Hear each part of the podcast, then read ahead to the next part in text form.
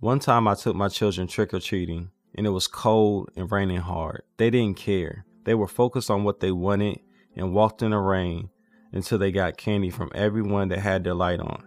They could have complained and said it was not worth it, but they knew there would be no redo the next day. They had to choose to go or miss out. They chose to ignore the circumstances and go for what they wanted.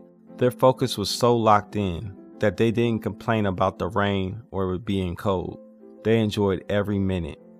Because of their perseverance, they were rewarded with more candy from each house.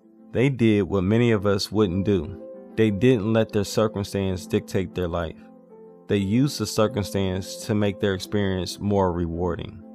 You have things deep down you know you want. What is stopping you? Circumstances? No excuses. Tomorrow, the opportunity will be gone.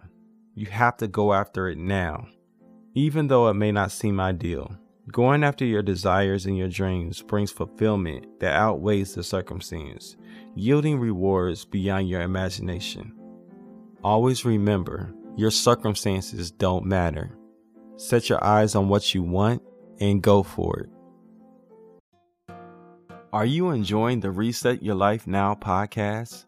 Subscribe and leave a review on iTunes or on your favorite podcast platform. I have a new book called Man Cannot Live by Bread Alone How the Power of Your Words Can Change Everything.